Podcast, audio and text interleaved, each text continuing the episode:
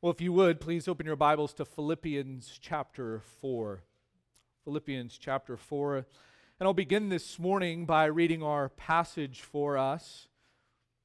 Two verses Philippians 4, verses 2 and 3. Paul says to the church at Philippi, I urge Euodia and I urge Syntyche to live in harmony in the Lord. Indeed, true companion, I ask you also to help these women who have shared my struggle and the cause of the gospel, together with Clement also and the rest of my fellow workers whose names are in the book of life. There's a poem that sadly rings true in many churches today, and it goes like this to dwell above with saints we love, oh, that will sure be glory. But to dwell below with saints we know, well, that's another story. The Apostle Paul knew all too well that this is sadly true in the church, which is why he wrote about unity often in his letters to churches and to pastors of churches. In fact, listen to what Paul wrote in Romans 15:5. He said this, "Now may the God who gives perseverance and encouragement grant you to be of the same mind with one another according to Christ Jesus." So that with one accord you may with one voice glorify the God and Father of our Lord Jesus Christ. Then in 1 Corinthians 1:10 Paul said, "Now I exhort you, brethren, by the name of our Lord Jesus Christ that you all agree and that there be no divisions among you, but that you be made complete in the same mind and the same judgment." And then in 2 Corinthians 13 11, Paul said, Finally, brethren, rejoice, be made complete, be comforted, be like minded, live in peace and the God of love and peace will be with you. Galatians 3:28 Paul said this to the church at Galatia, there is neither Jew nor Greek, there is neither slave nor freeman, there is neither male nor female, for you are all one in Christ Jesus.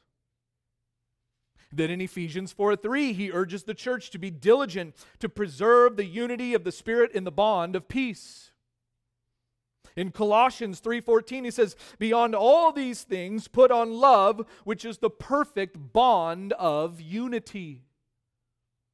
In 1 Thessalonians 3:8 Paul said, "Now as to the love of the brethren, you have no need for anyone to write to you, for you yourselves are taught by God to love one another." For indeed you do practice it toward all the brethren who are in all Macedonia, but we urge you, brethren, to excel still more. This was a church that was united in love, and Paul says, I urge you to excel still more, to continue to be loving toward one another. 2 Thessalonians 2:15 Paul said, "So then, brethren, stand firm and hold to the traditions which you were taught, whether by word of mouth or by letter from us." Then in 1 Timothy uh, in 2 Timothy and in Titus, Paul warns these pastors about divisive men in the church because he wants the church to be unified.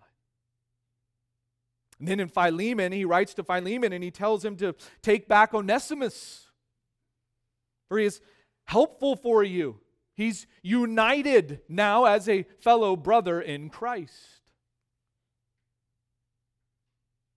Does Paul care about unity in the church? Of course he does.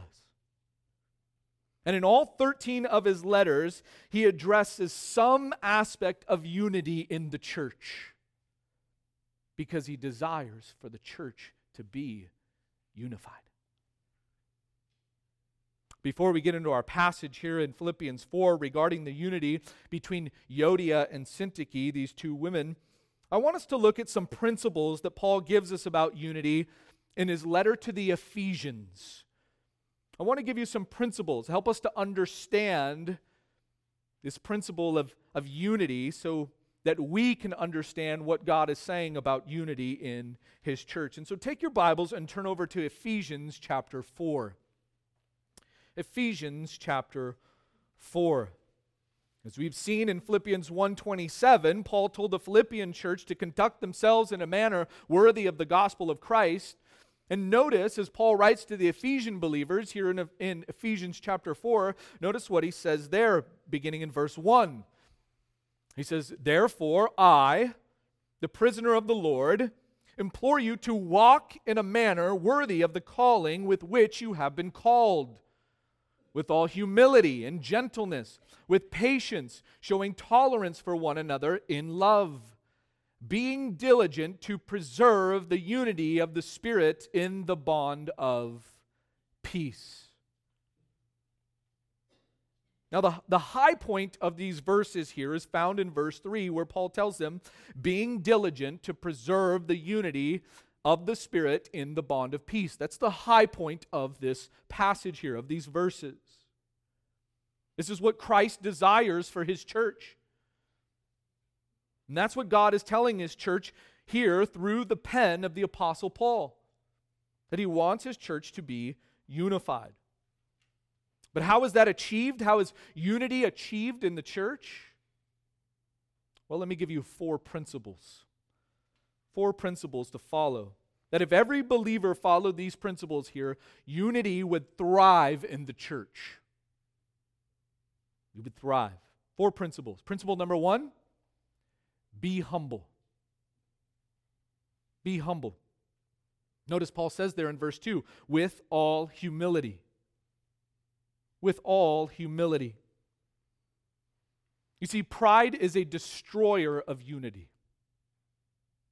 Pride is a destroyer of unity. In fact, John Stott said this Pride lurks behind all discord.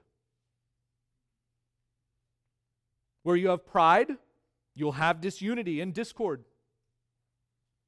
But where you have humility, you will have unity and peace. As I've said before, humility is not really thinking less of ourselves, but humility is not thinking of ourselves at all. That's what true humility is. Pride is self centered, self seeking, self gratifying. But humility is lifting others up and not thinking of self at all. In fact, one commentator says it this way True humility is not putting ourselves down, but rather lifting up others. If we concentrate on lifting up others, putting down ourselves will take care of itself. If we focus on the betterment of others and consider them as more important than ourselves, then we can't have pride because we won't be focusing on self, but we will be focusing on others. And think about what happens when everyone is thinking about others and not themselves. What does that produce? produces unity.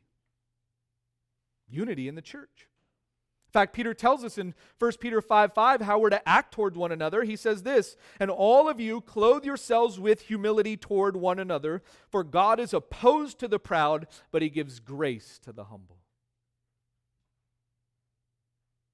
God loves humility, and he's opposed to pride. And whenever our hearts become prideful, it's then that we will begin to see discord and disunity in the body of Christ. And so, in order to keep unity in the body, we must remain humble. And listen, listen, this doesn't mean that we're to work on someone else's humility. We like to do that, don't we, at times? Oh, that prideful person. I'll help them. No, instead, we need to focus on ourselves. We need to work on our own humility. In fact, John MacArthur said working at unity is primarily working not on somebody else, but working on your own life. Working on unity means humbling yourself. So often we can point the finger at others, but we need to look at the other three fingers that are pointing back at us.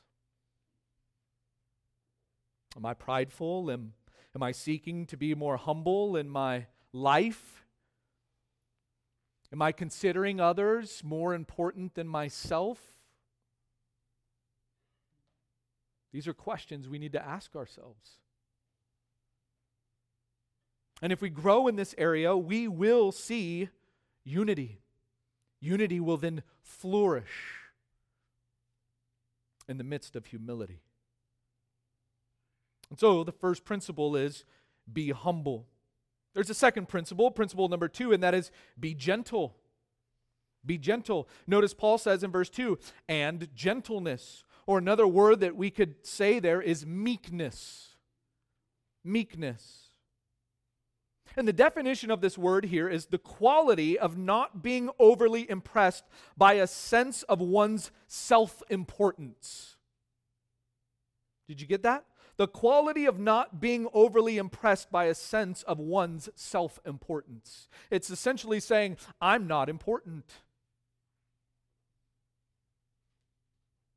And a gentle person or a, a meek person doesn't mean that that person is weak. Oftentimes, when we think of gentle or we think of meekness, we think of weakness. But that word meekness is defined this way it is power under control. It's power under control. It has to do with the person who has self control. A gentle person is not weak, they're not timid, they're not lacking of courage. But a gentle person is one who has power under control. He stays even keeled and, and mild mannered. In fact, gentleness is a fruit of the Spirit in Galatians 5:23, right? It's a fruit of the Spirit in our lives. Now, let me just say something else about gentleness here that I think is important for us to understand. When we talk about gentleness, this does not mean that a gentle person won't have righteous anger. When we talk about gentleness or a person being meek, it's not saying that a person won't have righteous anger. You remember in, in Matthew 11 29, where Jesus describes himself as gentle? And yet, what did Jesus do in the temple twice? He overturned tables, right? He went in and, and he flipped tables in the temple. He turned over the tables of the money changers because he had a zeal for his father's house that they had defiled. They defiled the temple. He's gentle and meek, but he also had righteous anger. The gentle person is not out to get vengeance for that's the Lord's, right? Vengeance is the Lord's. But the gentle or uh, meek person can have a righteous anger when God's word is maligned or Christ's name is slandered. But a person who displays this biblical gentleness or meekness will be one who promotes unity in the body of Christ. There's the third principle, principle number three, that is this be patient. Be patient. Not only be humble and, and gentle, but also be patient. Notice Paul says again there in verse 2 with patience. This is a person who is long suffering. This is a person who endures through hardships and difficult circumstances without giving in to them. That's the patient person. It is a person who is patient and holding out under trials or difficulties in their life. In fact, James Montgomery Boice tells a story of a rather pious individual who once came to a preacher and asked him to pray for him that he might have patience. The man said, uh, I do lack patience, trying to say it in the most humble manner. And he said, I wish that you would pray for me, Pastor. And the pastor said this uh, I'll pray for you right now. So the pastor bowed his head and began to pray, and he said this Lord, please send great tribulation into this brother's life.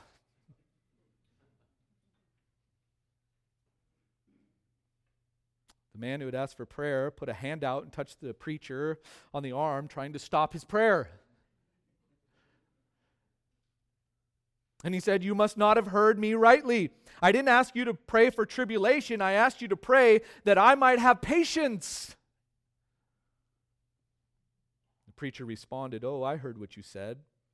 But haven't you read Romans 5 3, which says, And not only so, but we glory in tribulations also, knowing that tribulation worketh patience?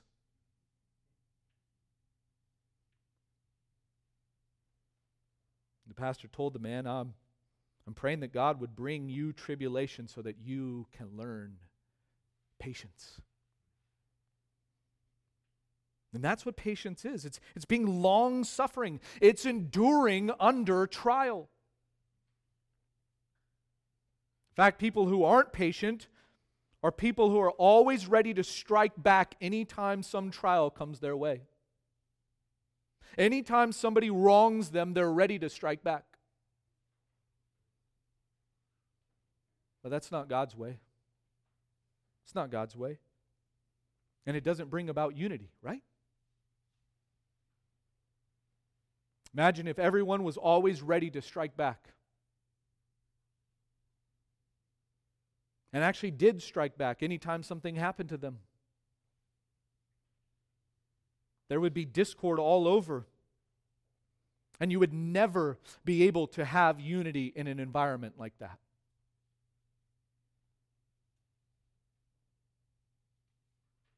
And so God tells us we need to be patient. And then, principle number four, a fourth principle, not only are we to be humble and gentle and patient, but number four, we're to be tolerant in love. We're to be tolerant in love. Look at the end of verse 2 there. Notice what Paul says. He says, showing tolerance for one another in love.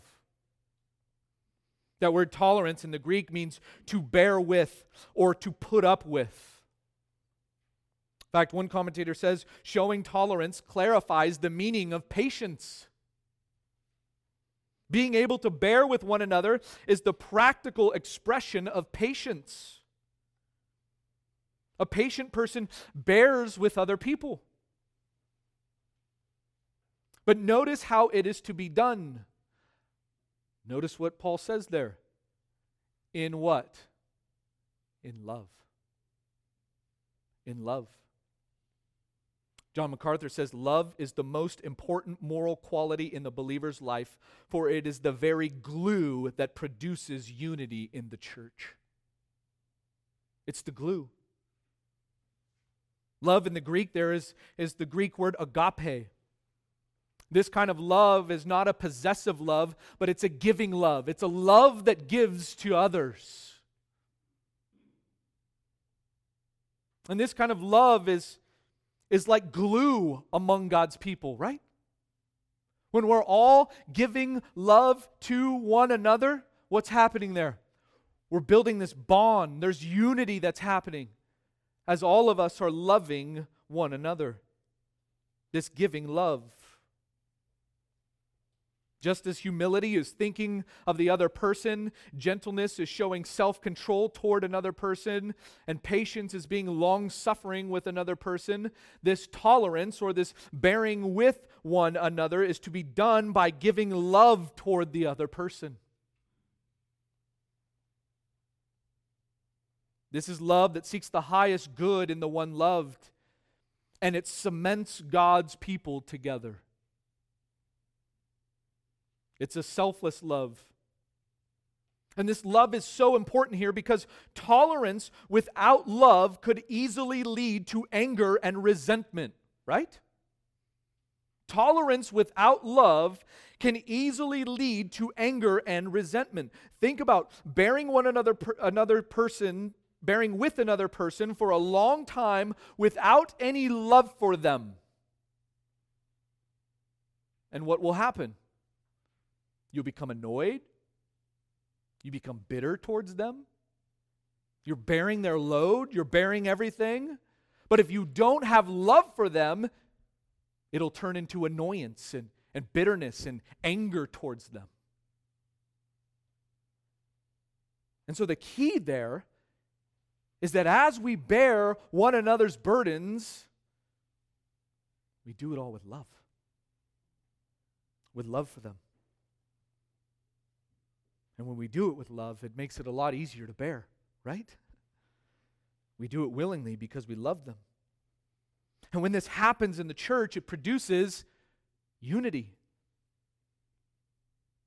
And so, the outcome of humility and gentleness and patience and loving tolerance is unity in the Spirit, in the body of peace, as Paul says there in verse 3. In this bond of peace that we have in God's church.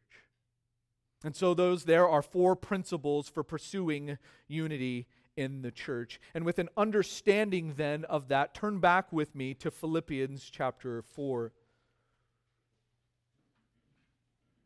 I think understanding these is so helpful for us as we look at now at Paul's exhortation to these two women, Euodia and Syntyche, in verses 2 and 3. And as we look at these two verses here, we're going to break this down into two points.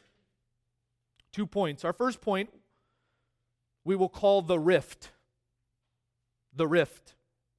And notice what Paul says there in verse 2. He says, I urge Euodia and I urge Syntyche to live in harmony in the Lord.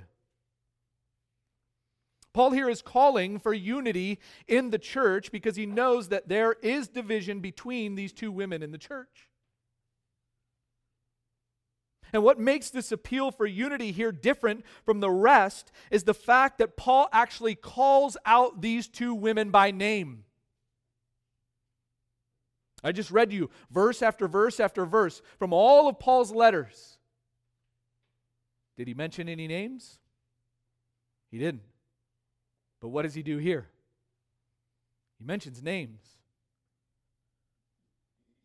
Chapter 1 and verse 27 he wants to hear that the church collectively is standing firm together. In chapter 2 and verse 2, he wants the church as a whole to make his joy complete by being of the same mind. In verse 3, he wants each one of them to have a mind of humility.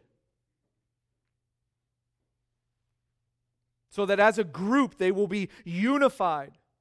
And then in verse 4, he's calling for everyone in the church to look out for the interests of others.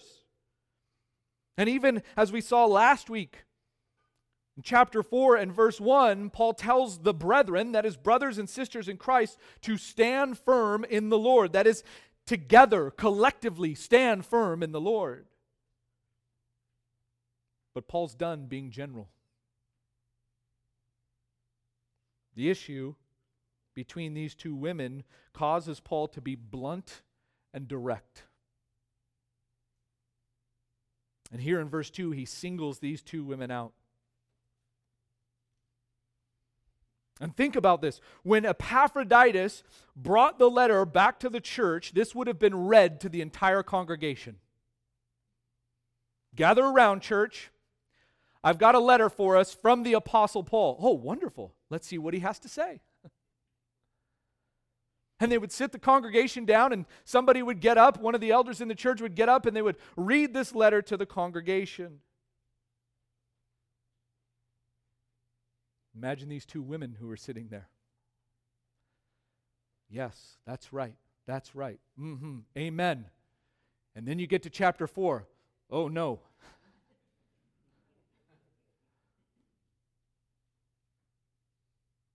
he singled them out. Why were they singled out? Well, obviously because they weren't unified. But also because Paul takes disunity in the church very seriously. This is a very serious issue for the Apostle Paul. And why is it serious with him? Because Christ takes unity in the church very seriously. This may have seemed like a small matter to these ladies or even to the church, but not to Paul. This wasn't a small matter.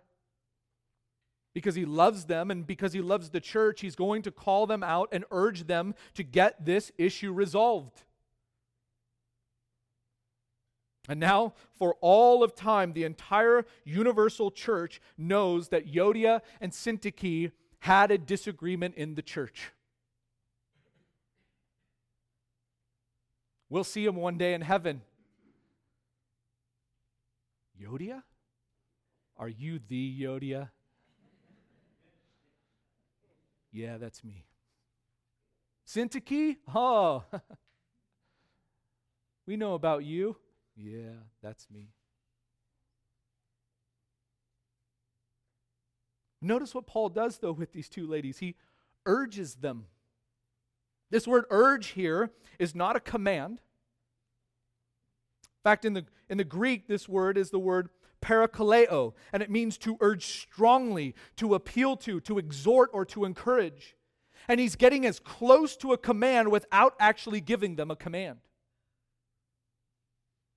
He's urging them or exhorting them to get this issue resolved so that there can be unity in the church. As you can see there in the, the NAS, Paul uses this word urge twice. You see that there? He uses it twice. He uses it in front of Euodia's name, and he uses it in front of Syntyche's name. He repeats it twice, even though he could have only said it once and made it apply to both women. Why he repeats it twice, we don't know for sure, but commentators give a possibility for why he did this. Here's what they say He may have done this because he may not have wanted the verb urge to stand closer to one name and not the other. You see, if that was the case, and it says, I urge Euodia and Syntyche, Syntyche could have thought, well, he named you first, and he's urging you to do this. It's your fault, Euodia, and you're responsible to resolve this disagreement. But by repeating the verb twice, it puts it both next to Euodia and next to Syntyche and shows that they are equally responsible for this issue and therefore they are both equally responsible to get it resolved.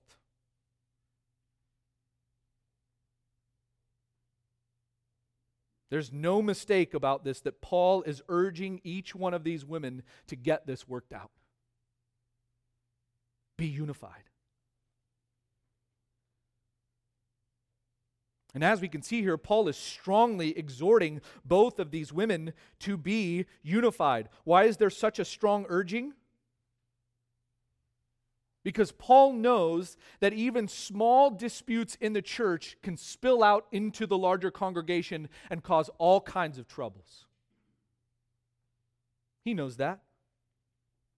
In fact, usually when there's a major there's major disunity in the church, it doesn't start from something major. It usually starts with something small between two people. Paul knows that. So he wants these women to get this thing resolved so that there can be unity in the church. Paul doesn't want this to turn into something major. And so he calls out these two women. And by calling out these two women, Paul is preventing that from happening. He's preventing disunity in the church. He wants this rift to be over and for these women to be unified. Now, who are these two women, Euodia and Syntyche? Who are they? Well, we don't know. We don't know. All that we know is what is written here in these two verses. What do we know? There are a few things that we, we know from these two verses. Notice in the middle of verse 3, Paul tells us that these women have shared my struggle in the cause of the gospel. These women have shared my struggle, Paul's struggle, and the cause of the gospel. Although there is a rift between these two women at this point, Paul is urging them to be unified just as they were unified before when they shared in Paul's struggle in the furtherance of the gospel. Shared my struggle there in the Greek, that, that word is the word soon athleo. Soon athleo. Soon means with, and athleo means to strive or contend for. That's where we get our English word athletics. They were in a struggle together, united. They were in the battle together, united with Paul for the advancement of the gospel. They both had sacrificed their lives and they played a significant, significant role in the spread of the gospel alongside Paul. And these women were to be commended for this. They were doing great work in the church as they were united, struggling alongside Paul together to further the advancement of the gospel. They're fellow laborers with Paul, as Paul's mission was to go out and to spread the gospel. What exact role they played, we don't know. It doesn't tell us. But it was significant enough that Paul names them and knows what they did, right? He knows what they've done. They had locked their arms together with Paul as they served together for the furtherance of the gospel. And now Paul is urging these women to lock arms again and be unified and continue to serve the church and serve in furthering the gospel. Just as Notice there in verse 3, Clement also and the rest of Paul's fellow workers did. Who is Clement? We don't know. This is the only time that he's mentioned in the scriptures. Paul then thinks about all the others who have shared in his struggles for the gospel, just as Euodia and Syntyche did, who, by the way, have their names written in the book of life. So, what do we know about these fellow workers and Clement and Euodia and Syntyche? They have their names written where? In the book of life. They're fellow believers, sisters in Christ, citizens of heaven, whose names are written in the book of life. And Paul remembers them. He remembers these women who've served alongside him and shared in the spread of the gospel. And he doesn't like that they are disunified at this point. He wants them to be unified, to be united. In fact, the, the very fact that their names are written in the book of life means that they're going to spend eternity together, right? They're spending eternity together. So, what should they do now? be unified, be united. Remember, your names are written in the book of life. You're going to spend all of eternity together. So get it together now while you're here on earth. Be unified.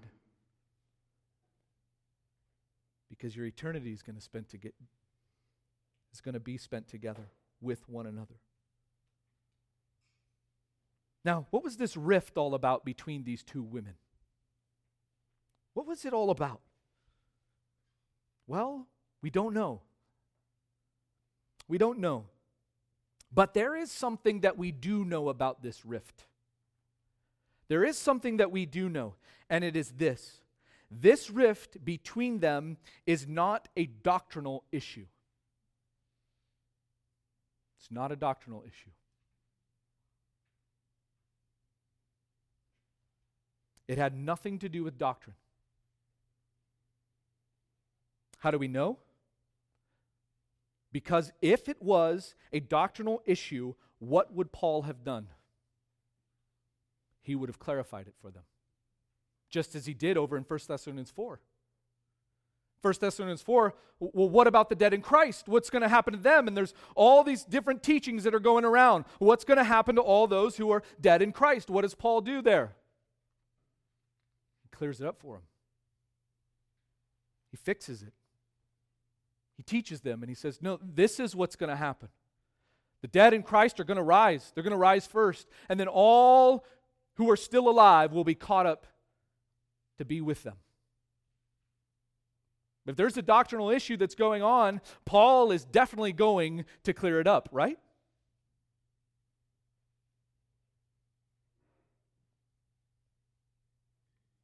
But he doesn't do that.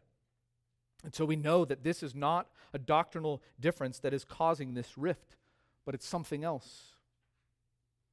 But whatever it is, Paul's urging each one of them to humble themselves and to live in harmony in the Lord. Which leads to our second point, point number two, and what we will call the resolution. The resolution. Paul wants them to get this thing resolved. But because they have a rift in their relationship, notice what Paul tells them to do at the end of verse 2. Notice what he says there to live in harmony in the Lord.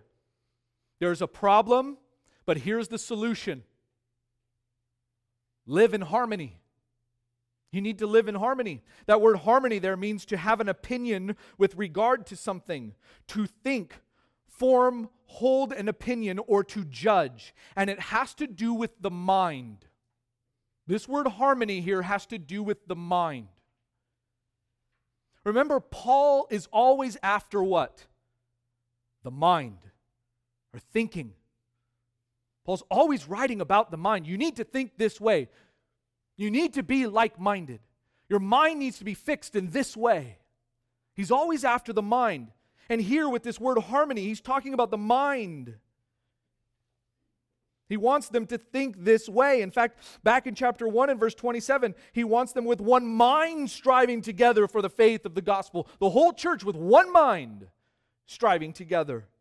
Then in chapter 2 and, and verse 2, he says, of the same mind, be of the same mind. And then chapter 3 and verse 15, he says, let us therefore, as many as are perfect, have this attitude or have this mindset.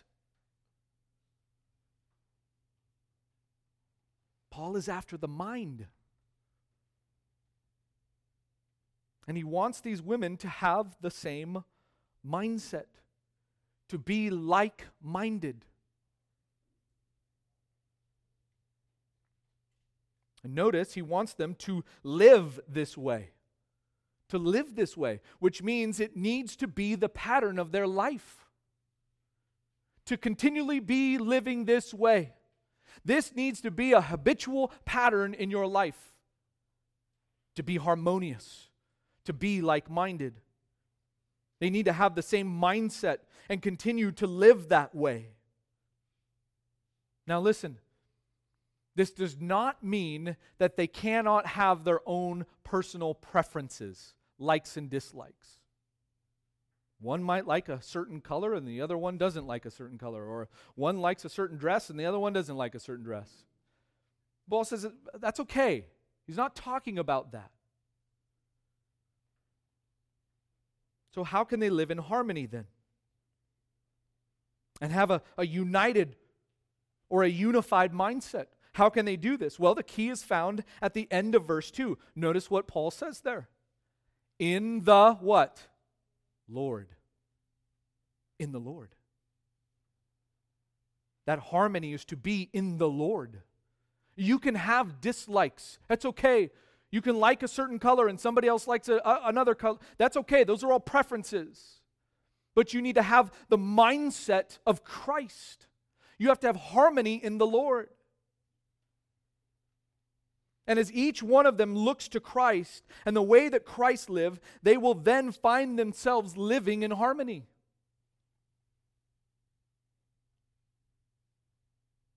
And Christ modeled this, right? What was Christ's mind like? What was his attitude? Well, Paul already told us, right? Back in chapter 2. In fact, turn back there to chapter 2 and look at verse 2. Paul's already written to us about this. Paul's already written to Euodia and Syntyche about what it means to be in harmony in the Lord. Notice what he says in in chapter 2 and verse 2, he says, Make my joy complete by being of the same mind, maintaining the same love, united in spirit, intent on one purpose. Do nothing from selfishness or empty conceit, but with humility of mind regard one another as more important than yourselves. Do not merely look out for your own personal interests, but also for the interests of others. And then verse 5 Have this attitude in yourselves, which was also what? In Christ Jesus. That attitude, what I've just written to you about, all that I just told you about, have that attitude. That attitude is the same attitude that was in Christ.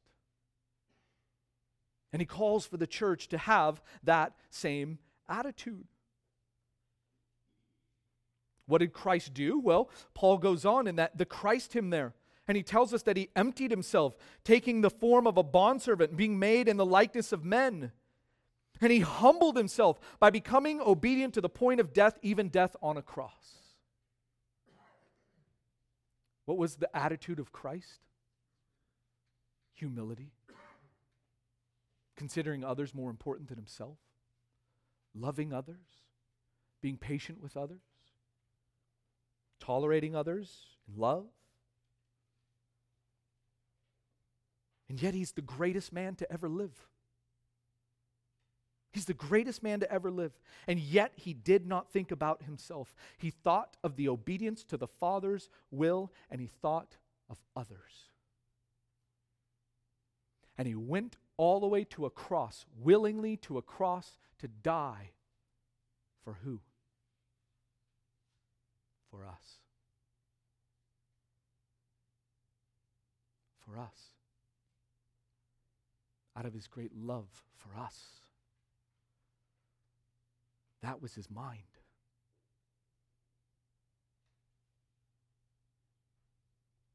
And all of that, when we think about the life of Christ and all that Christ did, the attitude that Christ had, that takes us back to those four principles that we just talked about earlier, right? That was Christ's mind. That's the mindset of Christ.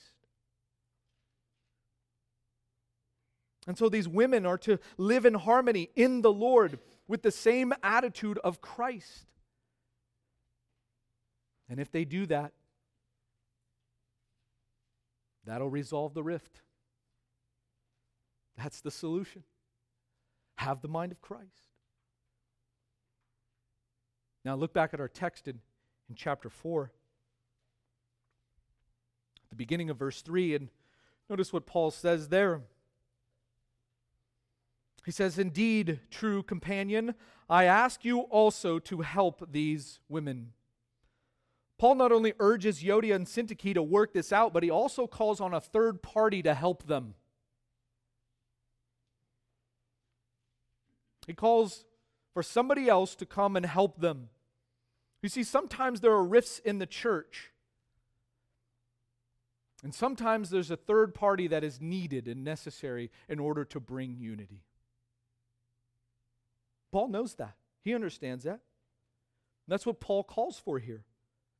In fact, the only command given here in these two verses is to this man, this true companion. The command is to help. That's the command. Help these women. One command in these two verses here given to this man to help these women. That is your job, true companion. Now, who is this guy? Who is this true companion that Paul is talking about? Well, the Greek word that's used there for companion is the word syzygus. Syzygus. And this word means true comrade, or literally a yoke fellow. A yoke fellow. That's syzygus. And it's possible that Paul is not just asking for some random guy who is called true companion to help these women, but it's very possible that that's the guy's name. His name is Syzygus. Remember, as we study through the names of different people in Scripture, their names mean something, and that's who they actually are, right? Your name is going to be Peter, which means what? A rock. Who was Peter? A rock. Preached the first two sermons in the church. He went out and proclaimed the gospel, spread the gospel. He's a rock. And so the, his name lines up with who he is. Syzygus is a true companion. He's a, he's a yoke fellow. He was a true yoke fellow. He was a guy who lived up to his name. And his job then was to help these women to be united and to live in harmony in the Lord. Who was this guy, Syzygus? Well, we don't know for sure who he was, but possibly one of the elders or the deacons of the church that Paul addresses back at the opening of the letter. In fact, back in chapter 1 and verse 1, it says, Paul and Timothy, bondservants of Christ Jesus, to all the saints in Christ Jesus who are in Philippi, including the overseers, that's the elders, and the deacons. He's writing to them. Syzygus was most likely one of those elders or deacons, a leader in the church. But he had one duty. One duty. One command that was given to him from the Apostle Paul. What was his job? Help these women. Help these women to be unified. That's his duty. That's his job. He was to be a peacemaker and bring these women who are in a rift together so that they can live in unity and harmony in the Lord.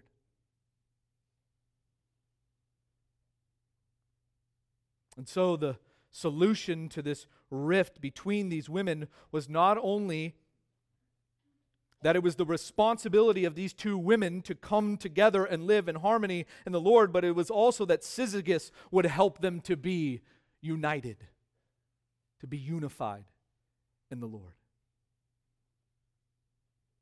And why would Paul command that? Why would Paul command for Syzygus to do this? Answer because he takes unity in the church very serious, right? It's a very serious issue. And we should as well. We should take unity very serious. This morning I, I began with these poetic words to dwell above with saints we love, oh, that will sure be glory. But to dwell below with saints we know, well, that's another story. May that not be true of us. May that not be true of us. May we be peacemakers. As Jesus said in Matthew 5 9, blessed are the peacemakers, for they shall be called the sons of God. And why is peace and unity so important in the body of Christ?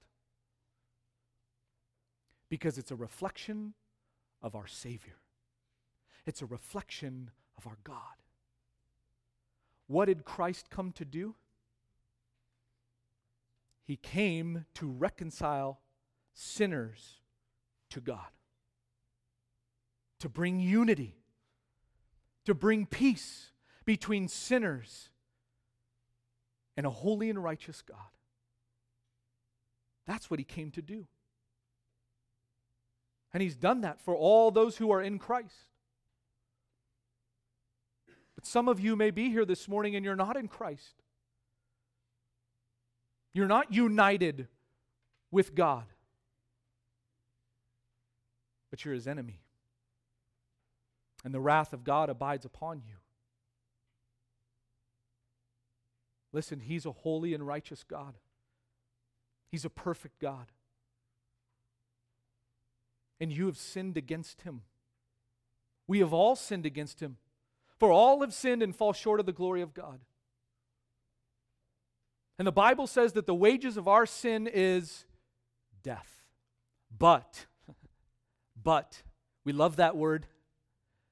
There's a free gift that God offers to all those who will repent of their sin and put their faith in Jesus Christ who made the payment for your sin, a payment that you could not make because you're not good. No, not one is good, the Bible says. But Jesus, the perfect Savior, the perfect Lamb of God, He came and he lived a perfect life and he went to a cross and he died on that cross to make the payment that you couldn't make. And he offers you the gift of eternal life this morning. And he calls for you to come to him, to deny yourself, take up your cross, and follow after him. To turn from your sin and put your faith in Jesus Christ. And if you do that this morning, he offers you and he promises you the free gift of eternal life. I urge you to do that this morning, to be reconciled with God, to come to Him through faith in Christ, and you can have the free gift of eternal life. If I could change the, the words to that little poem, I would change it to this To dwell above with saints we love, oh, that will sure be glory. And to dwell below with saints we know, well, that should be our story. Let's pray. Father, thank you for Christ. Thank you for his perfect death, his perfect life, his perfect death on a cross, the sacrifice that he made for sinners like us. And we thank you that he did not stay dead, but that he rose again on the third day, and he lives and he sits at your right hand, and he offers eternal life to all who would come to him. Father, I pray that if there is anyone who is here this morning who is not at peace with you, who is not unified with you, who is not in Christ, Lord, I pray that you would draw them to yourself. I pray that you would regenerate their heart, that they would run to you in repentance and faith, that they would fall on their knees before you and that you, God, would save them, give them the free gift of eternal life, and give them the peace that only comes through faith in Jesus Christ. Father God, I pray for those of us who are believers, as your church, as your children, brothers and sisters in Christ. Father, help us to be unified. Help us to take these principles that we've learned here this morning, to apply them to our own lives, that we would be humble and gentle and patient, and that we would tolerate one another in love. Father, help us to live that out in the midst of this dark world so that we would reflect your heart and bring glory and honor to your name. We pray all of this in the name of our gracious Lord and Master, our Savior, Jesus Christ. Amen.